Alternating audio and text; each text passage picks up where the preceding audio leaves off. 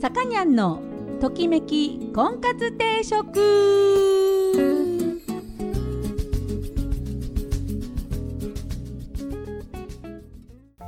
はい、えー、皆さんこんにちは。さかにゃんのときめき婚活定食今週も始まりました、えー、私結婚相談所母大女オーナーのさかにゃんでございます、えー、毎度お聞きいただきありがとうございます。今週もよろしくお願いします。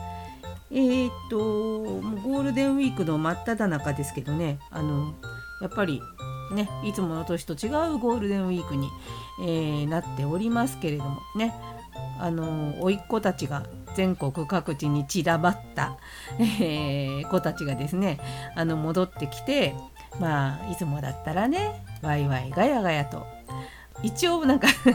パーティー。えーあのねみんなでご飯持ち寄ってワイワイガヤガヤ、えー、やるんですけれども今年はやっぱりそういうこともできないですしね。あのよりこう一層こう何て言うんですか？そのあなんか人恋しいなというかね。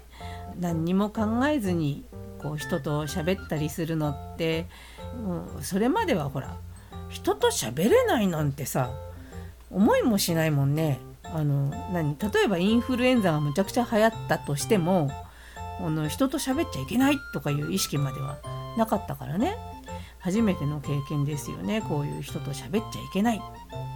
ただそんな中でもやっぱりなんとか人と人とっていうのはつながろうという気持ちが、えー、ありましてですね孤独じゃやっぱ生きていけないわけですよね。であの今流行りのですね Zoom っていうねいろんなとこのこうネットでつないでねこう会議をするやつで あれで飲み会するとかねあれで何、えー、て言うんですか帰省ね帰省する。顔も見れるし、まあ、様子もわかるし、まあ、触ったり触れたりできないハグしたりできないけれども、まあ、顔を見て喋ることが、まあ、ほぼリアルタイムで相手が今何やってるかっていうのを感じながらねあの話すことができるっていうまあこれもインターネットが普及しているおかげで、えー、あと何？そのそれぞれがこうねあのでそういう通信ができるデバイスを一人一人が持っているっていうこの環境のおかげでこのコロナでもねこう人とつながることができてるのかなと思います。でもっとね昔そのそれこそ、えー、携帯電話で声しか聞けないえー、1対1の通話しかできない頃の、ね、通信の状態の時に、えー、コロナが今のねこのコロナが来てたらどうしてたんだろうって。本当にねあの今よりもずっとこう自宅で仕事するっていうイメージも湧かなかったでしょうしね。あの考えてみたら、まあ、この今のこのねあの通信が発達した世の中になってからこういうのがはや流行ったっていうかねそのコロナがこう猛威を振るったっていうのがまあまあ良かったとは言えないけど、まあ、今で良かったなっていうまだマシだったなっていう感じを、えー、持っております。というわけでというわけででも何でもないですね今日の、えーと婚活のテーマはですね幸せとは何ぞやっていうこれ婚活っていうより、まあ、人の考え方の問題ですね人生の考え方の問題幸せって何なんだろうっていうのをちょっとね私の 大好きな よく出てきますけどマツコさんのね名言から拾ってみたいと思います。で音楽の方は今日は、えー、小泉京子さんきょんきょんです。きょんきょんの夏メロっていう、えー、名盤アルバムから、えー、今日は3曲お届けしたいと思います。1曲目がその中でも一番有名な曲です、えー、フィンガー5をカバーしております。学園天国。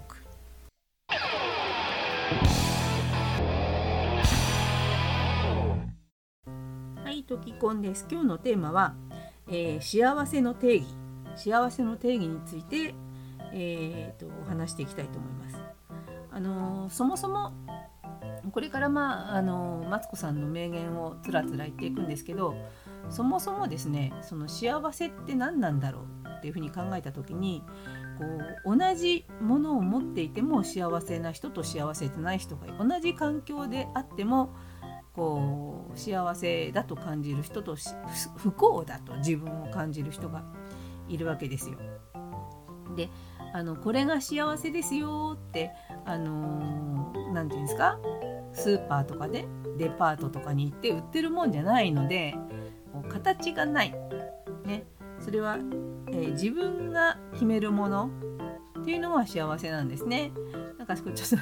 あの説法みたいになってますけど、うん、なんでまあどう感じるか。あなた私それぞれの幸せが違うと。ね。いうことですよ。ね。はいじゃあちょっとマツコさんのお話いってみましょうね。1あの18個あるうちの、えー、といくつかかいつまんでいきます。1鈍感である鈍感ね鈍いね鈍感であることって大事じゃない？幸せにおいてって言ってます。おおそうなんかねちょっと敏感に感じすぎるといろいろね痛くもない普通だったら痛みを感じない言葉も刺さっちゃったり、え、するわけです。はい、次結婚が本当のゴールなのかしら？その相手と一緒にいる意味あるのかしら？はい結婚がゴールだとその相手と一緒にいることって一体何なんだって話ですよね。結婚がやっぱスタートになるわけですね。だからこう婚活してる人も結婚さえすれば幸せになるっていうふうに思わない方がいいですね。5番に5番に飛びますよ5番。ときめかないのはお互い様。それを救うのは無償の愛。うん。ね、無償の愛ですって。なんかしてくれとか、なんかくれとか、そういうふうに言ってちゃいけないということですね。はい。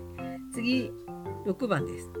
ダメ男を掴んだのもあなたなら、手放すのもあなた次第なのよ。うわ、これ結構きますね、これね。うん。掴んだのもあんたなんだから、手放すのもあんたなのよと。ね。自己責任だと言ってます。はい。次、とこれですね一番この大事なところ女の幸せの定義なんてものはありませんもっと言ってしまえば幸せの定義自体存在しませんはい今さっき言ったやつですねこうだから幸せっていう形のあるものではないとねあのよくまあ言うのがですねあのこの間も言ったと思うんですけどこう言ったかな、えー、例えばねあの私が楽しいことは私が一番よく知ってる何をやったら楽しいのかは私が一番よく知ってるだからあのこれをね誰かに私が一番喜ぶことをしてくれってお願いするよりも自分がやりに行った方が絶対楽しいわけですよ誰かにこう全部プロデュースさせるよりは。ね？で、ま、これをもっと簡単に言うと本屋さんで私が一番喜びそうな本を取ってきてって人にお願いするよりも自分が本屋に行って自分が読みたい本を選ぶ方が絶対的に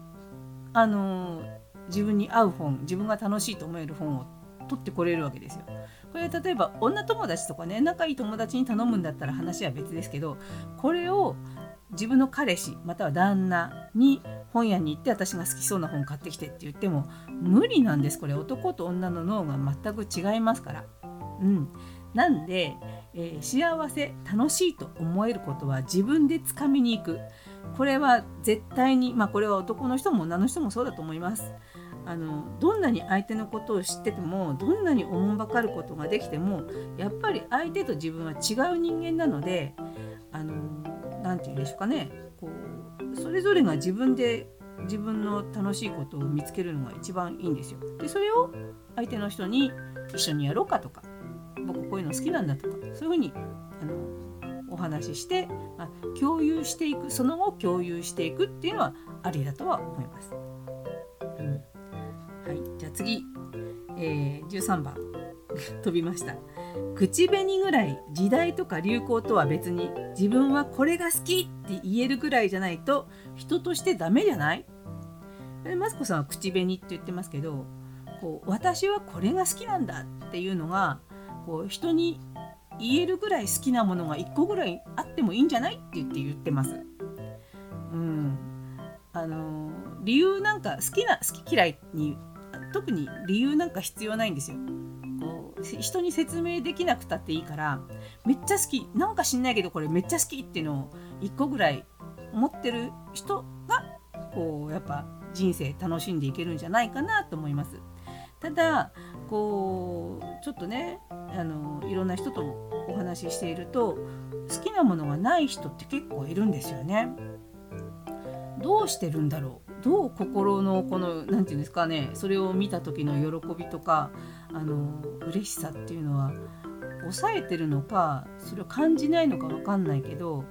こう自分に合うものにまだ出会ってないっていうことなんですかね。うんなんかもうとにかく自分がいいなと思うものこれが好きっていうものを見つけた方が幸せだっていう話です。じゃあ15番ですこれね。ただ人の成功を妬んでいるだけでは生きてい、えー、生きている価値がありません。そして成功イコール幸せでもないもんよ。だから成功した人がイコール幸せっていうものでもないと。人生とはえらく厄介なものでですねそう自分が幸せかどうかは自分で決めるしかないのよはいこれが大正解本当に人にあなた幸せそうねって言われても自分が不幸だと思ってたらさ関係ないんですよその人からあの幸せそうだねって言われても。で逆にこういう人もいるんです。人から幸せそうに思われる幸せそうだねって思われることが幸せだって感じる人もいるんです。うん。これは否定できないんですよ。とにかく人からどう見られるか一本自分の価値判断。え自分がものすごい心では泣いていても人から幸せそうって思われるのが私の幸せまあそれちょっと屈折してますけど、まあ、それはそれなんだと思います。うん、だからそれはその人の幸せそれが幸せって感じるその人の幸せを私が理解できるわけがないというか理解する必要はないのかなと。うん、そうなんです。はい。なんであとはあもう最後これね幸せの定義なんて存在しませんっていうのは最後言ってますね。そしてキリがないのよ。幸せもお悩みも。はい。幸せもキリがないし、お悩みもキリがない。ね、悩みのない人生を生きている人は多分いません。ね、どんな悩みが次来るかなって楽しんじゃうぐらい悩んだ悩んだ人生っていうかねこう何て言うのか乗り越える壁がある人生の方がきっと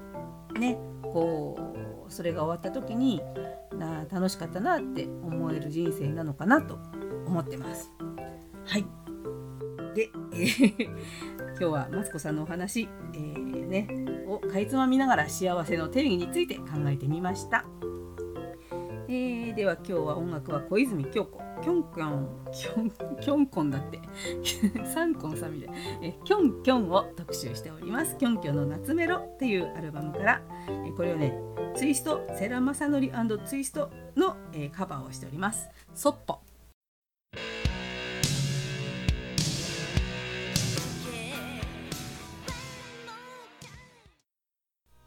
はい、さにゃのときめき婚活定食そろそろお時間になりました。この番組は出会い婚活について皆さんと一緒に考えていく番組です。お悩み相談リクエストなどお待ちしております。また、えー、菩提樹という結婚紹介所のお店を金沢と富山に店舗でやっております。興味のある方はぜひコロナ明けにお越しください。えー、初めての方会員さんもホームページから簡単に予約ができるようになっております。ただこうしばらく濃厚接触というかこう長時間お客さんとじっくり話すっていうことがね今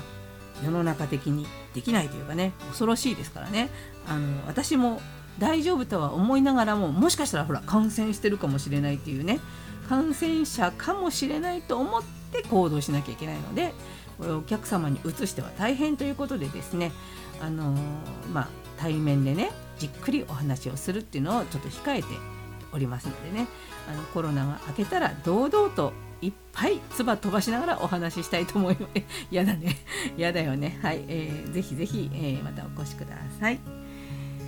というわけで、えー、っと、今日は、えー、小泉京子さん、ね、特集しておりました。えー、夏メロっていうねあの夏メロこの小泉京子さんが幼少期に夏メロだと思ってた曲。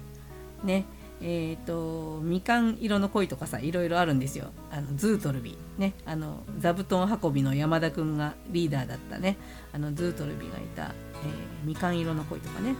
あのあとはいろんな いろんなのが入ってて結構いいアルバム。今も出てないのかな？今廃盤なのかな？うん。はい、えー、その夏メロという 夏メロというアルバムから、えー、これもフィンガー5の、えー、曲をカバーしております、えー、バンプ天国っていう曲を聴きながらお別れしたいと思います、えー、お相手は菩提寺のさかにゃんでした。それでは皆さんまた来週。ご安全に。